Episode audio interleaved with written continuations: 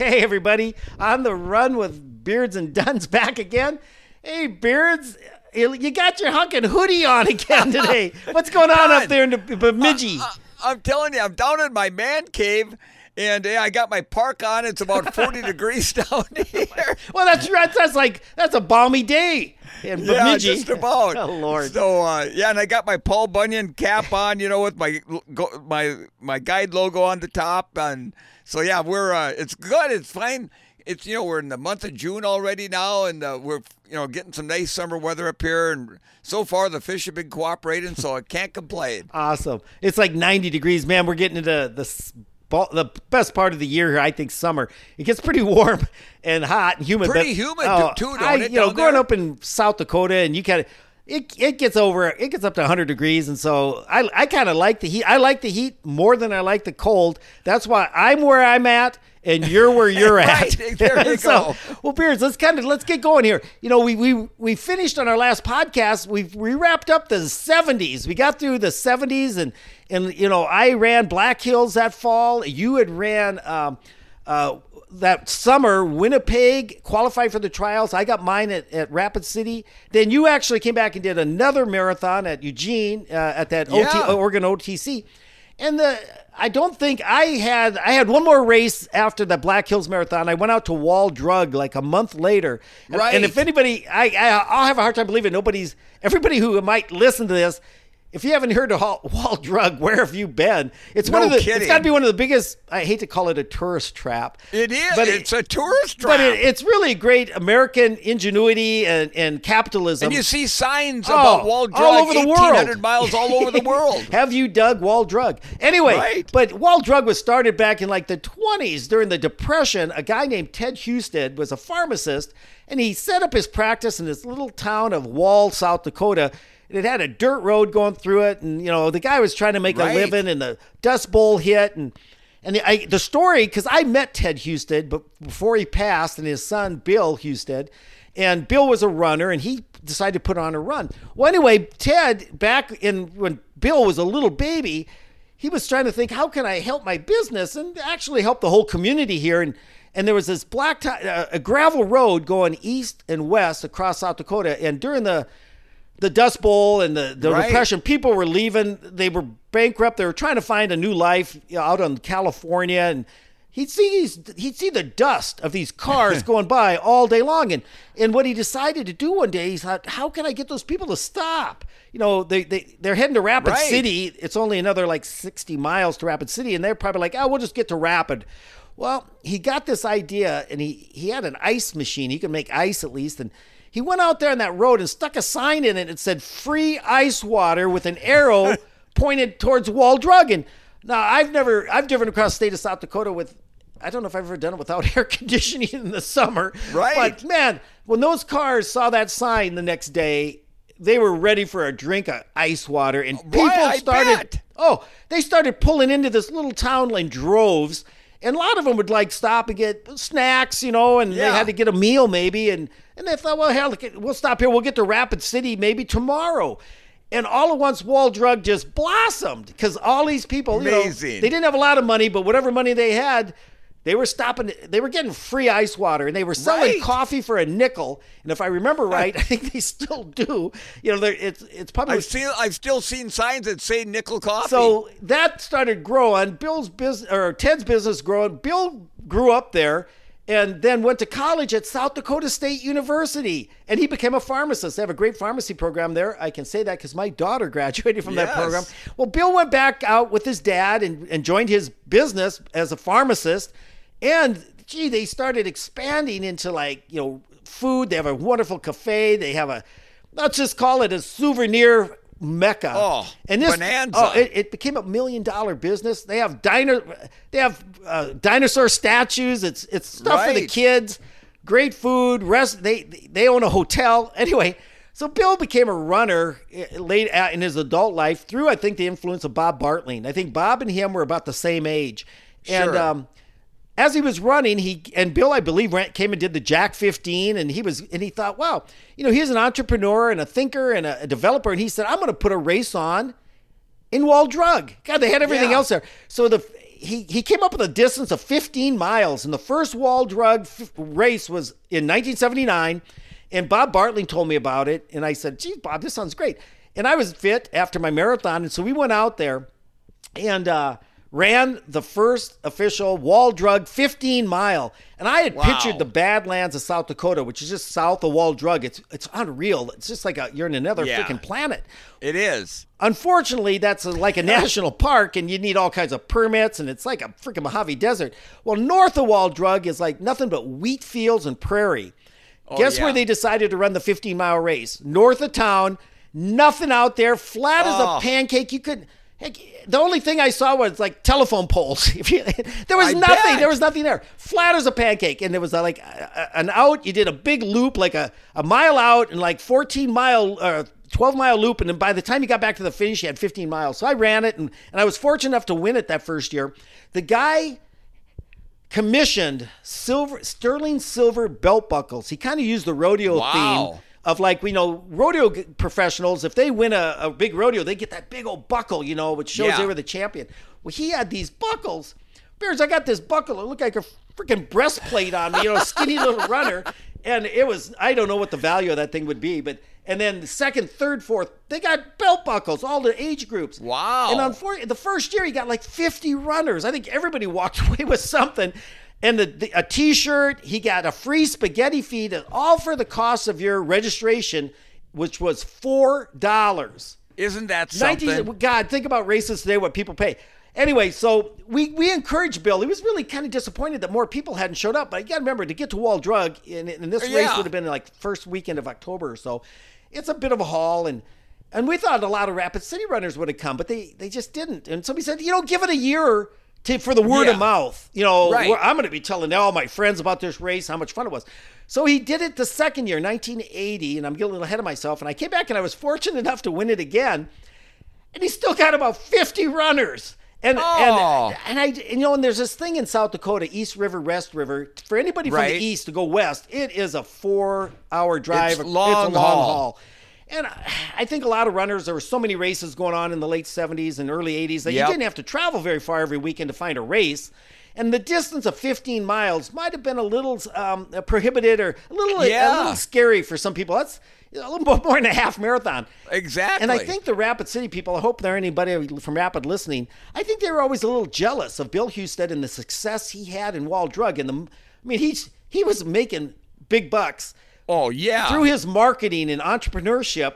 And Rapid City, I think there was a little bit of a, and that might be my perspective. A lot of the runners didn't make the 50-mile, 60-mile drive to go there. So after 2 years of trying this, and he gave sterling silver belt buckles. I should go get one. I could hold it up here in front of you, and you could. I still have. That's one of the few awards I kept. He canned it. He did two 15-mile road races in Wall Drug, 1979, 1980, and he said, no moss. I think he was a good businessman. He saw what he was putting into it. He had a passion for it. And he was hoping to grow it and see. Right. And, it just wasn't getting any traction. And he pulled the plug. Well, that's my ending 1979 into early 1980.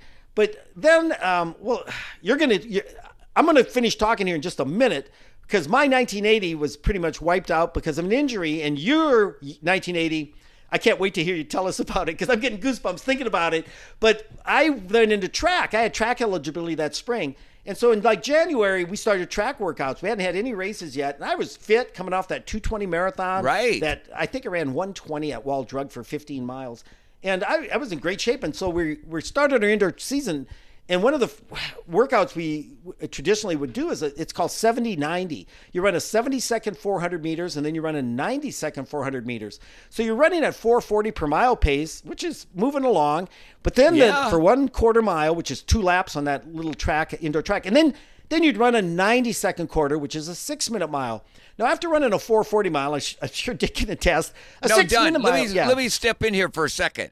That. You ran on that indoor track at South Dakota State. It was like a square track. The D-shaped track. The two corners at like almost like 180s or whatever you call it. Right. And so I was fit. Joel Brandt was coming along. And I think it was, we broke up into milers, did separate workouts, the 3 and 6 milers. And I fell in, and Joel and I kind of fell into that group. We did some longer ones like the interval. So Joel and I hooked up, and it was in mid-January or something. And he said, yeah, I want you guys to do the 70-90 tonight. So we did it, and it was 6 miles. So we did 6 miles. And if you do the math, you know, you do a 6-minute mile or you do a 4:40 mile, a 6 mile, that's 5:20 per mile pace for 6 miles, but you're doing it the hard way. Right. A 4:40, a 70-second quarter, then a 90-second that's quarter. That's a wicked workout. It's a tough workout. And so we got into it, and Joel and I were feeding off each other. And I remember we went through 3-4 miles, and those 90s were never over 90. They were usually between 85 and 90 because it felt easy. Well, we got to about the 5th mile, and I was starting to struggle. And I remember thinking, man, this is a killer workout. But Joel was looking good, and I, pride, and you're 22, and you think you're the best in the world. And so I suffered through it. I got through, and we did the 6 miles at alternating 70 and 90 second quarters. And, good for me. But I remember after that run, what I ended up doing was tearing my, it's called your fascia lateral tendon, FTL or something like that. It holds your quad. It's by your IT band, holds your IT band and your quadricep muscle in place as fascia. Oh, it's not an uncommon injury. And I tore it. And it is a notoriously slow healer. I missed indoor. I missed outdoor. My whole season was wiped out. Now, I'm not saying that one workout is what caused it, but it was kind of the catalyst, I think. It sure didn't help it. Didn't help it. I'm off the track. I'm not running a step. And I finished my college career watching, clerking meets for Scott and stuff like that. And so I was a little bummed out, but I was getting married May 31st. Yeah. And so, even though things might not have been going well in my running life, things are going really well in my personal life. And so I was graduating college in May, looking forward to getting married, and started to run a little bit. The season was pretty much winding down. I didn't run the conference. I couldn't run any races. I was injured. I just couldn't do it. And it was the end of my college career. And so I ended with a fizzle, and, but had this wedding coming up. Now, in the meantime, Dick Beardsley is in Excelsior, Minnesota. And Beards, what were you doing maybe January, February, March, April of 1980?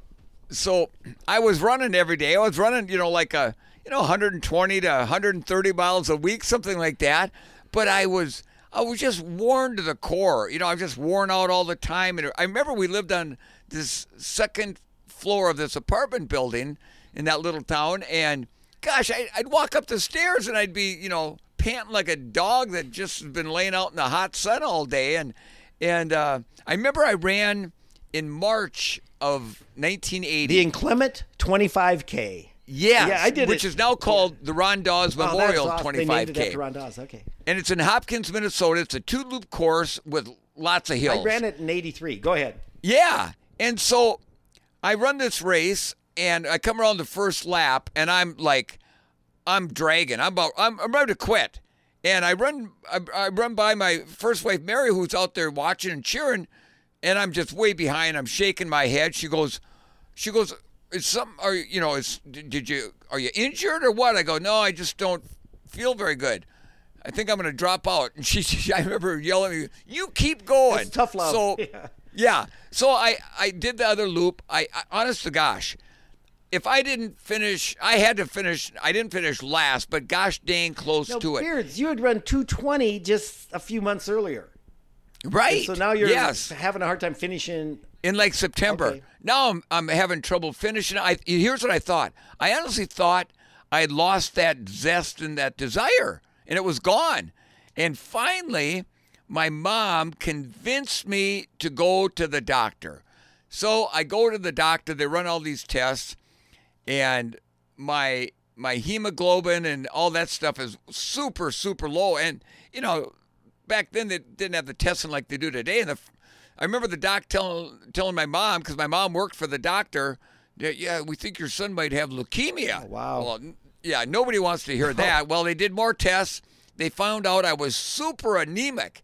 So they started me on some iron, over-the-counter iron supplements, and done. Within like 10 days, oh my gosh, it was like I got revitalized, and I had qualified for the Olympic trials, and so I'd been sick all winter, but I kept up the running. So I looked at it like, well, gosh, it's almost like I was training at 10,000-foot altitude, right? I was going to, as a physiologist, this intrigues me because you have to move oxygen to your muscles for them to perform.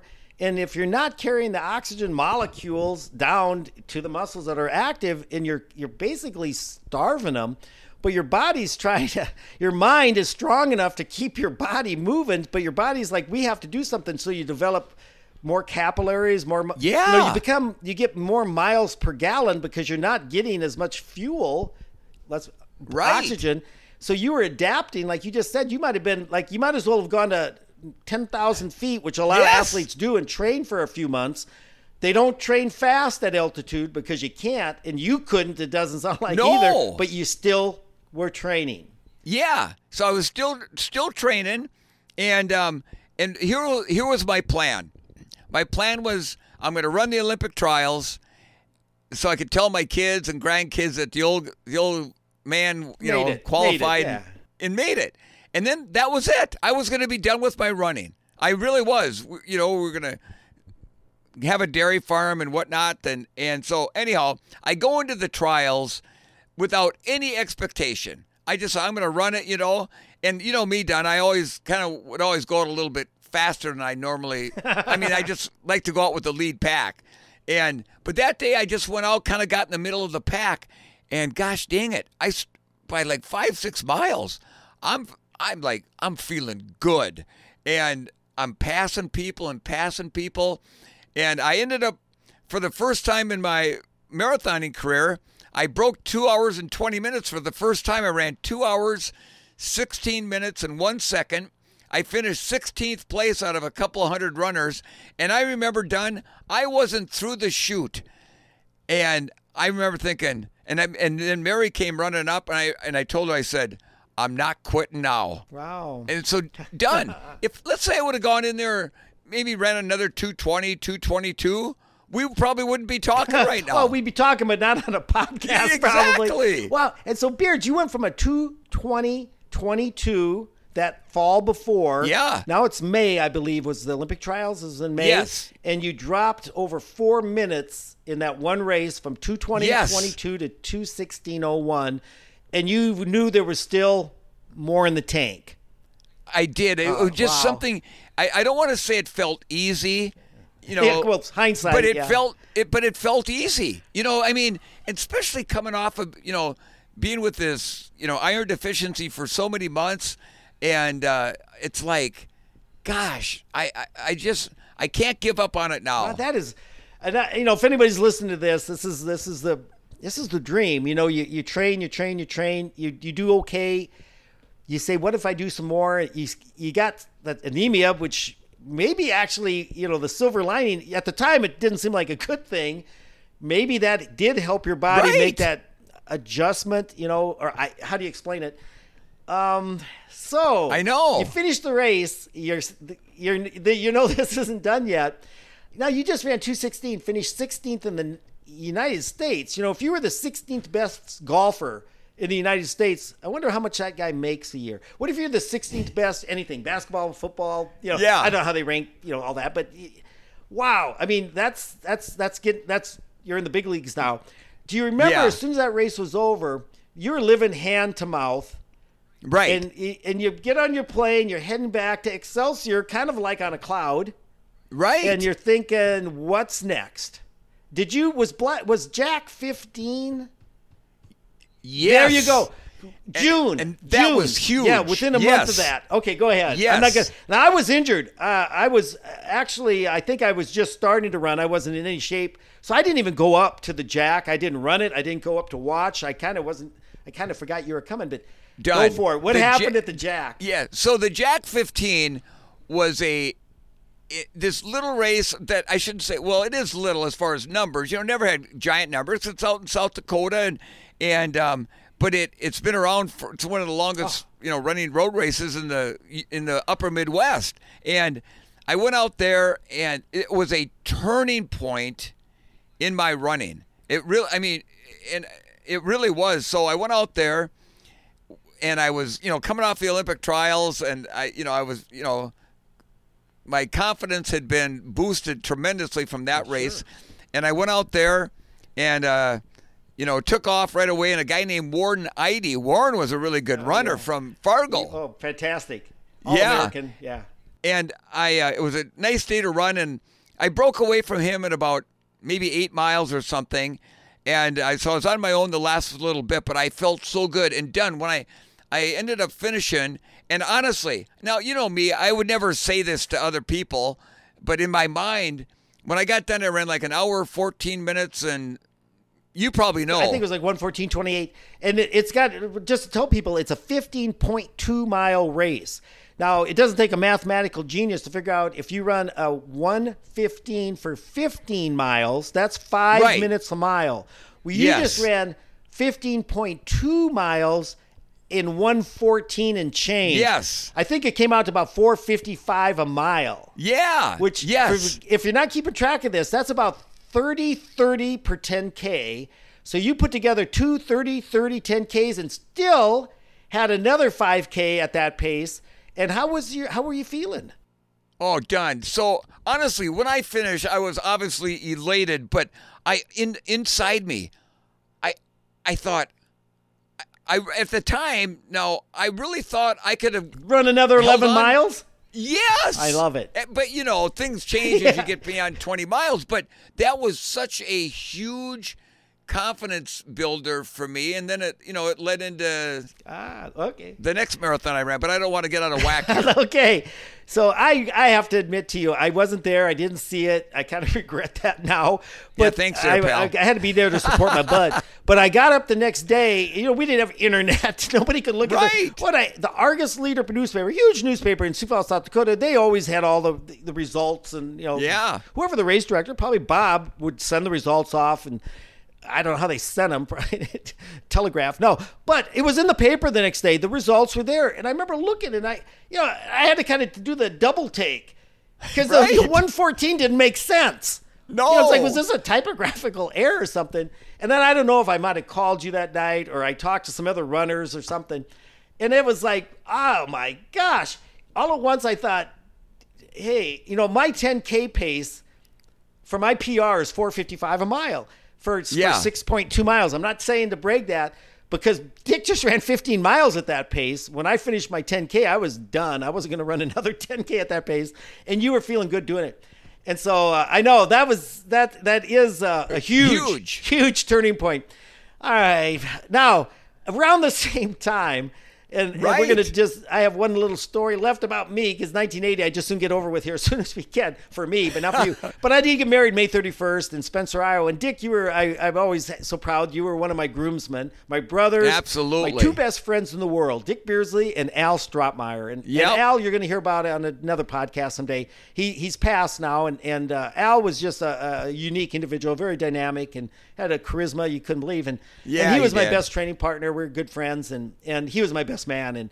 And as Dick and I had started a tradition at his wedding a year earlier, we did a run the morning of his wedding, just him and I. And then, of course, for my wedding, Dick said, hey, we're going for a morning run. And Al was there as my best man, and Al was really in great shape. And I was sure. just getting fit and not fit. I was just running. I said, look, you guys, right. I'm good for 5 miles. I can go out running. Yeah. And they go, that's good. We just want to get a run in with you on your day of your wedding, your right. last day as a bachelor, and all that. Exactly. So I said, no problem. And I had my stuff, and we got loaded up that morning of my wedding. And I'd been to Spencer, but never really ran around Spencer, Iowa. And so Al, Dick, and I took off from the hotel, wherever we were standing. And I said, well, we'll head south of town. And so we went south, and after about a mile, we crossed a bridge, a big river. And then we got to the corner. And if most runners know, I hate out and back routes. I'd rather do a loop, just see scenery, So we got to the corner. I said, well, let's take a right, and we'll go another mile, because everything's laid out on a grid system. And then we get to that corner. We'll do like a mile out, a quarter mile, 4 miles around, and then back to, maybe it's going to be closer to 6 miles. Okay, I can do that. And we're going conversational pace. We're not pushing it. Right. We're not racing. We're just out there enjoying each other's company and the day. And it was getting hot. And as we kept going. It was getting hot. I remember that. We're heading back, so we should be crossing this river. But what we quickly found out, there wasn't a bridge that we could cross the river. The road just kind of followed the river. And we said, well, let's go another mile and we'll hit a crossroad. Okay. So we go another mile, and then we go another mile. And all the ones we realize, we're 6 miles into this run, and we haven't made the crossing back across the river. Because I'm thinking if we cross the river, we will be back to our hotel. Well, little did we know, we would have had to go like 10 more miles to cross that darn river. We didn't know that, but It's like 6 miles. I'm getting to the end of my race. Well, we stop and we go, well, what, you know, we're looking at our watches. I have to be back for like pictures and stuff like that. Yeah, and you got a wedding coming up. It sounds like a Dick and Dun, a Beards and Dun adventure. Right. Like usual. And so we're standing there and I go, okay, we got to figure this out. You know, do we stop down, flag down a car, 3 guys out running? No.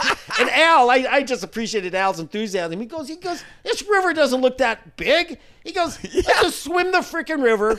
He goes, take your shoes off. We'll hold them in the air.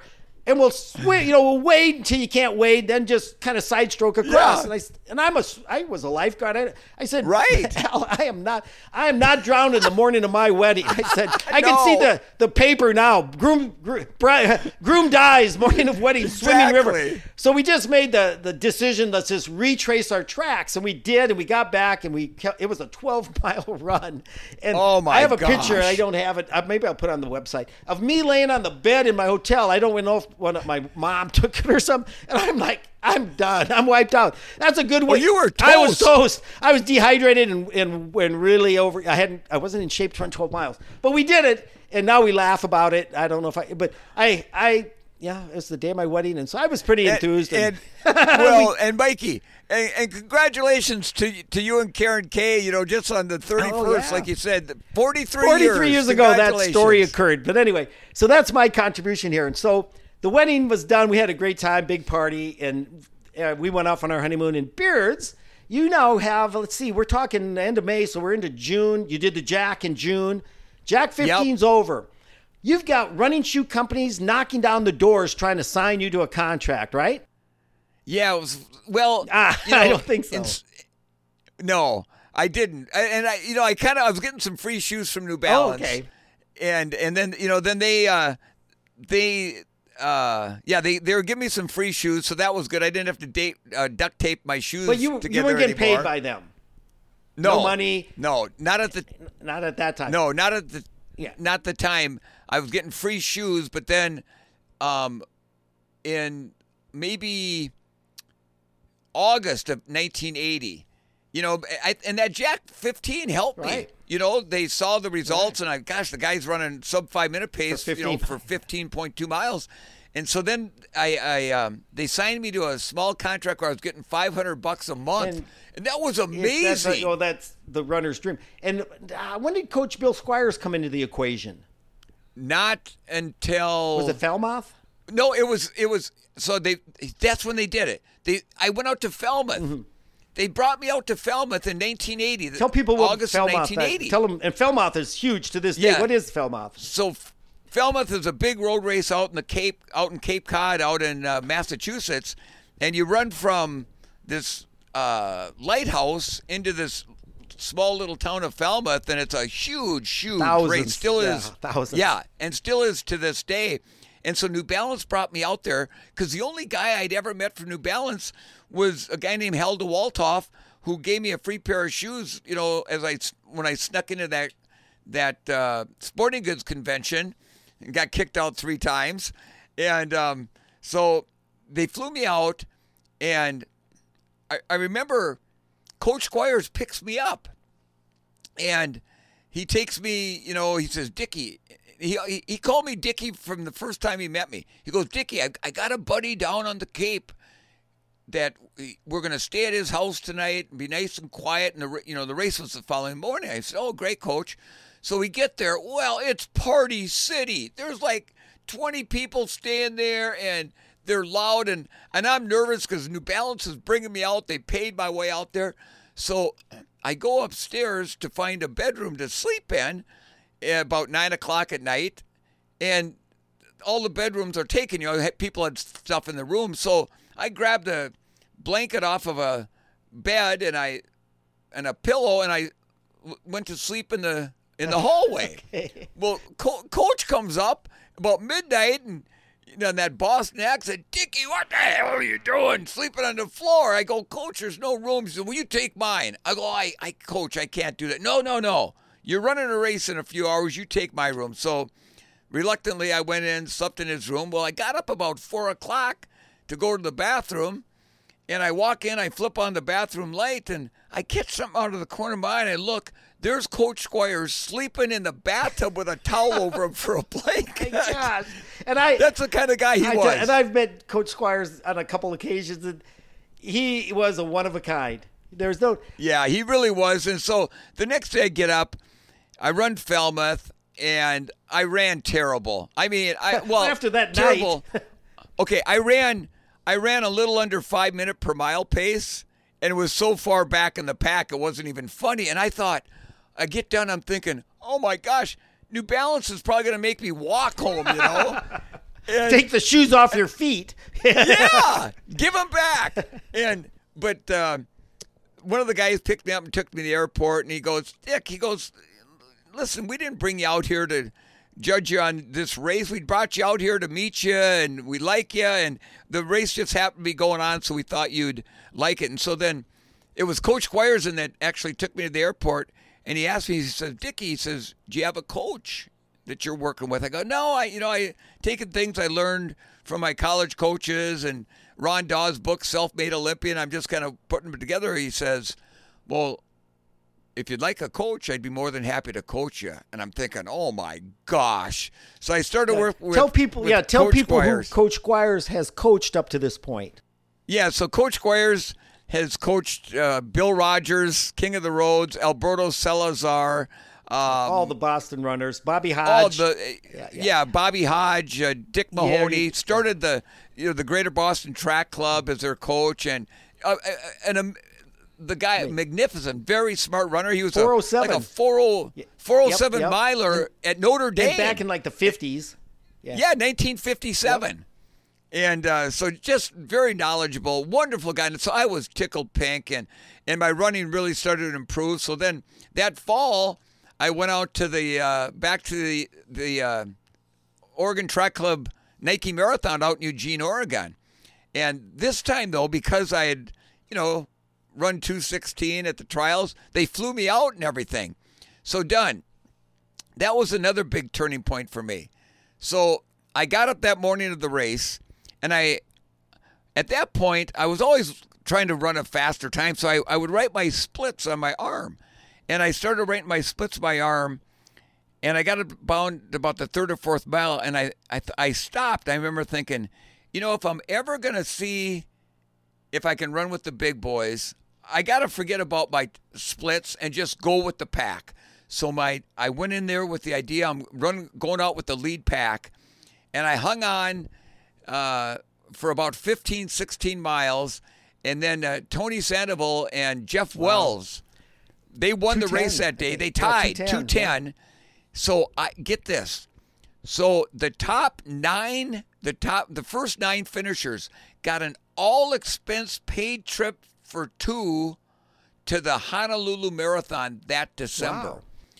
So we're finishing up the race, and you finish on the famous Hayward Field, one lap of the track. So I hit the track, and right next to me is Herm Atkins. Oh, sure. And Herm was like a 2:11 marathoner, heck of a runner.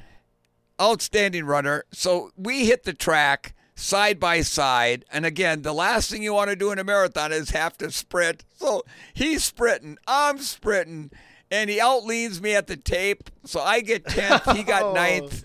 He gets to go to Honolulu, but I ran 2:15 that day. Another personal best. I think that's another like personal sixth best. Or seventh in a row now. Yeah. Yeah, but again, that race, I thought, okay, I can't run with the big boys all the way yet, but I'm getting a little bit closer, So that was a big turning point, Dun. Man, I got to take a few deep breaths here now. I'm getting worn out. All right. Now we're getting into, so that was late summer, August maybe, September. It's September. Well, then wait a minute. New York's in like October, isn't it? Or first weekend of November? And didn't you run that? I did. I ran the New York City Marathon. Do you want me to tell that story? Yeah, I think we have enough time just for that one. Because here's what happened. Beards, I got to admit, I was training hard. You were training hard. And we didn't have internet. We didn't have cell phones. And, we'd talk occasionally. But, I knew you were running New York. And so we knew that. And I just remember I kind of forgot when New York was, and it wasn't on live TV anymore. It wasn't yet on ABC. They might have delayed. Was it? No, 1980. It was live on. It was live that day. And I didn't even. I don't think I knew that. All I know is, I got a phone call from Al Stratmeyer, and I'll let you. And when you get to the point of the story where he called me up, and he goes, "Dun, okay, you're not going to believe this." So you show up in New York City on first weekend of November. I show up in New York. Yeah, I show up in New York City in 1980. It was late October, I think, that year. And so again, my mindset was I'm going out with the leaders. So I went out with the lead pack, and it was kind of a rainy, kind of a windy, chilly day. And so Bill Rogers is going for his fifth consecutive New York City Marathon win. So we're about 14 miles into the race, and we're all tightly bunched. There's about 10 of us at this point. And we're going around a corner, and somehow Bill Rogers and I got our legs tangled up, and we went down like a sack of potatoes. And I hit the pavement, and I rolled a couple of times. My hip is all bleeding, my elbows. I look back, and Bill's facing the wrong way. Yeah, facing the wrong way. I've seen the photo, yeah. Well, yeah, another runner coming behind us. Of course, he stopped and helped Bill up, and they just went flying by me. Who are you? Eh? So done. I jump up, and by the time I get up and realize what happens, you know, the lead group's probably like a partner a block in front of me. So stupidly, instead of just working my way back, I took off in like a dead sprint. You wanted to recapture the group, okay. Yeah, so I catch up to him just before we go over the Queensboro Bridge. So when you go over the Queensboro Bridge, they don't allow any spectators up there, and all you hear is the wind coming through the steel girders and stuff. Well, I had adrenaline coming out every open part of my body.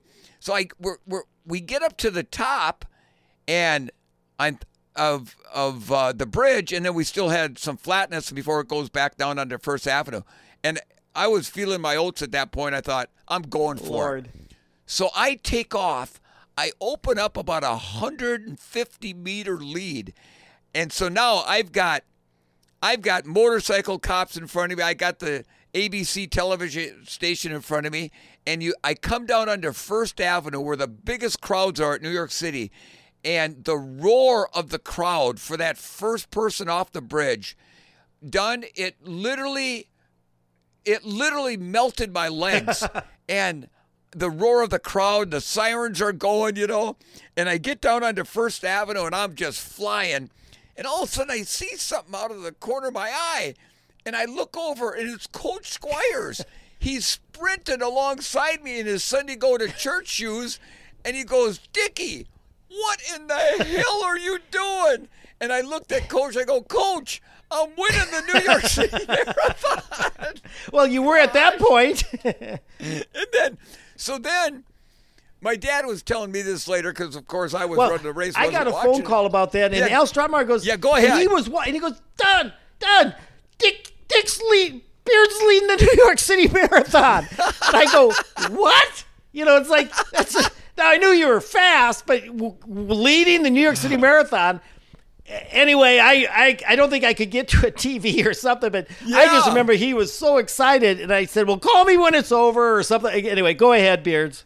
Yeah, so I remember, so my dad and Mom were watching it back home in Minnesota, and Jim McKay, he was the guy that was on Wild World of Sports, and Frank Shorter, the Olympic gold medalist. Frank was the analyst, and Jim McKay, as I come down under First Avenue after about a quarter mile, Jim turns to Frank and says, "So, Frank, who is the guy out front with that high number?" And Frank says, "I have no idea, but he what did he call me? Cream puff or yeah, he says, "I have no idea, but he looks like a cream puff to me." My dad's like yelling at the television. So that eventually the pack caught me. And that was the year that Alberto Salazar made his 209, debut. Yeah, and he came in there, still in college, if I remember right, and said, "I'm going to win the New York City Marathon break 210. Yeah. And he did. So, but I finished, Bill finished fifth, ran 213 and change. I finished ninth and ran 213. And so So then that night, this is the best story of all. So that night I'm at the banquet. I don't know anybody. You know, I'm there by myself, standing over in a corner, and I see Bill Rogers. He was like my, you know, my marathon mentor, right. You know. I'd never met him before. Starts walking over towards me. And he gets up right about a foot away from me, and he's not smiling or nothing. He looks at me and says, "Are you Dick Beardsley?" And I go, "Yes." I called him Mr. Rogers. I go, "Yes, Mr. Rogers." And he took his hands and put them around my neck and started choking me. I mean, not hard, but he started choking me. And then he breaks out in that big Bill Rogers grin, and he says, "Dick, no hard feelings. That's what racing is all about." And we've been great friends ever since. That is so awesome. I guess he was thinking this poor guy is going to blame himself and beat himself up for the rest of his life. Well done. Not only was I blaming myself, the papers were saying that I tripped them. And some people was like, yeah, Beardsley fell down and Rogers was right behind him, so he stuck his leg out. Some of the accounts I read were terrible. All right. And I don't know, Beards, you know, time has gone by. I don't think you have to worry about it anymore. But did you get something in the mail from the New York City Marathon after you got back? I think I did. Ahead. Are you comfortable with all? I think we are. Oh, for sure. What did you get in the mail? So I get a. So Fred Lebow was the race director for New York City, and of course, now remember, we're strictly amateurs. There's no prize money. If you took anything, you could lose your amateur status. Right. But I get the envelope in the mail about a week or two later, and I open it up, and there's a check in there for $1,500 bucks for finishing ninth. This. Yeah. And that's what they called under table payments back then. Mm. And I guess the top 10, there was some, you know, Bill and Frank, I'm sure, knew all about that kind of stuff. But I was so naive. I thought, holy, and that was a lot of money. What a shock. What a surprise. Oh, total, total shock. Cool. Wow. And I just remember the next morning, I did not know how, and this sounds ridiculous, but in 1980, no internet didn't exist. No. For some reason, I don't know why, I don't know how you did. I don't know how you did. I can't believe I didn't call you. Well, you know, you might have had a few. Bill was strangling you for one thing. True. But I got up and I was living in an apartment, Country Club Estates. It's in Sioux Falls, really nice condos. And Karen worked in the sales office, so we got one really cheap. But anyway, I lived next to some really well-to-do people, and they all had the paper delivered to them. Well, I didn't have enough money to order the paper and have it delivered. So I got up that next morning to go out for a run, and I was thinking, God, I wonder how, there's a newspaper laying there. And so it's my neighbor's paper. And you know, papers are hygienic. Not untouched by human. No. So I kind of snuck over there. I go, God, if that guy opens the door, I reached down and I peeled out the sports page and, you know, licked my finger and started paging through it. And I got to the scoreboard, they called it, where he had all the golf scores, all the baseball or whatever season it was, football scores. And then they'd have like, New York City results, top 50. I'm not making this story up, Dick. And I hate to tell you this, guess where I started looking for your name? I went to 50th place. I don't blame you. And I started sliding my finger up. And I'm not, God, I don't see it. I don't see it. I get to the top 25. Frick. What happened to Dick? You know, and then I slide up and I get to like 15th. And I'm thinking, God, I wonder if did he not finish or what? And I slide up. And I kid you not, Beards. 213.55, ninth place. Beards, I don't know if you were more excited or if I was more excited. I think I started laughing. You know, I just, you know, I was out there in this hallway all alone by myself, and I think I started laughing and shaking my head, thinking, what in the world is going on? Because, you know, in my mind, Dick's still Dick from South Dakota State, my training buddy. And you know, sometimes I'd run a little better than Dick, and sometimes he beat me a few times, and we'd have workouts where he was a hurting unit, and we suffered along pretty much side by side.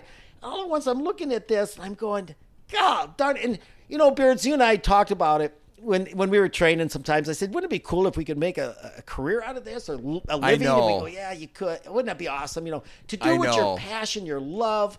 And you actually made money doing what you like, and it was a dream. And I always kind of wanted it for myself. And I've said this a million times, and I'm not just telling you this. I said, if it didn't happen to me, I am so glad it happened. And let's be honest, it happened to you. And it's not anything I didn't do or you did better or whatever. You trained and committed yourself to it. And I was training hard and committing myself to it. And you kept taking it to the next level. And I was so proud. You know, there's nothing, no other, well, and happy. I had, you know, and I don't think we've ever had a heart-to-heart. I have never felt 1 ounce of envy or jealousy. Not a bit. And that you might. No, and Dun, you never showed it. And I know you didn't. No. And, you know, part of the reason that I was fortunate to get to where I did was because of, you know, your friendship and some of those training runs we had, and you were always encouraging to me, and you always, you know, you'd get as excited as I would after I would run a good race or something. You know? What's I called? I was living my life viscerally through you. No. I was living my life. You were living your life. And we were both having a good time at that point. And, Beards, I got to take a break, man. I'm worn out. I'm worn out. And so, you know, I think this is a good spot. And, you know, I need to go for a workout. I'm going to get on my bike now and go out and smash it for about an hour. And so there you go. Thanks, good bud. For you. Well, yeah, we want to thank everyone for listening. And if you have any questions for Dun and myself or comments about the show, you can contact us directly on our website, beardsanddunpod.com, or leave us a comment on our Facebook, Instagram, or Twitter, all at Beards and Dun Pod. And of course, YouTube, you know, that way you can see us if you want to. But if you go to YouTube, hit the comment. We'd love to hear what people are thinking about this, because, you know, I got to admit, I don't know if people are really, I've heard people, some people like it. I'm sure a lot of people get bored with it. I don't know. If you'd like more, you know, to know when these things are coming out, hit the subscribe button. We'd love that. And thanks for listening. Hey, and Dan, one last thing. I don't, you know, who knows how many people are listening, but I'll tell you what. I'm having so much fun doing this with you. If there's nobody watching it, I'm fine with it. I don't even care. I mean, because we're such good buds, and just to remember all these things, and you know, we're getting up there in age now, Dan. We might not be able to remember. I'm hoping these are going to be they are being recorded for, so someday I can listen to it and go, I don't remember any of that stuff. Yeah, exactly. Hey, have a good bike ride, Dunny. Talk to you next time. All right, you bet. Bye bye.